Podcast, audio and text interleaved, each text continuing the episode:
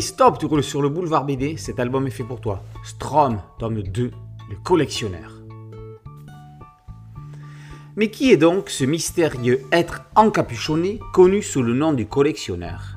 Raphaël et Raphaël, les jumeaux en initiation dans la confrérie des chevaliers de l'insolite, vont devoir se rendre en Allemagne afin de résoudre le mystère de cet homme, mystère lié à l'ordinateur trouvé dans un sarcophage, énigme spatio-temporelle de 4000 ans.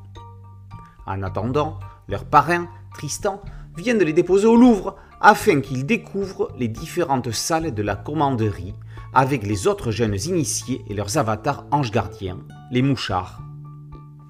Les adolescents vont découvrir leur salle de cours et une bibliothèque imposante avec manuscrits, parchemins, livres et internet, tout ce qui pourrait leur être nécessaire pour leurs études. C'est dans ce poudlard moderne que nous retrouvons nos héros pour la deuxième partie du premier cycle de Strom. À l'occasion de leur double anniversaire, leur parrain Tristan, qui les élève, va leur offrir un cadeau un peu spécial. Une lettre de leurs parents qui va leur en apprendre plus sur le passé de leur famille et leur mission. Eh oui, papa et maman étaient des chevaliers de l'insolite. Ils ont écrit ce courrier deux semaines avant leur naissance pour qu'ils la découvrent le jour de leurs 12 ans. Ils savaient que leurs enfants commenceraient alors à éveiller le dragon d'or qui sommeille en eux.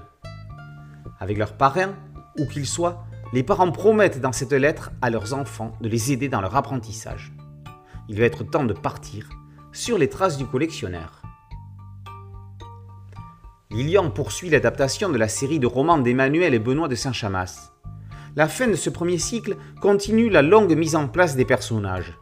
Ce deuxième tome est composé de deux parties distinctes. D'une part, la suite de l'initiation, d'autre part, la suite de l'énigme de l'ordinateur, semblant avoir traversé les âges.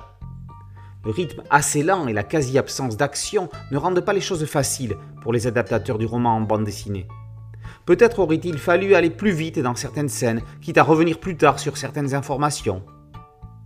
Toujours est-il que la première partie, poussive, ralentit considérablement le rythme et fait que l'on tarde à entrer dans le vif du sujet. Le final émouvant rattrape les choses et le twist de conclusion relance l'intérêt pour la série on sent que James Christ fait tout ce qui est en son pouvoir pour dynamiser le récit et on le rêve dans des scènes spectaculaires. Espérons que le second cycle nous les offrira.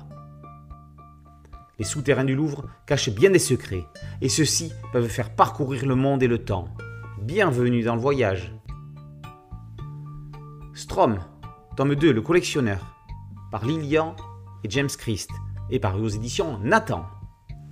Boulevard BD, c'est un site dédié à un podcast audio et une chaîne YouTube.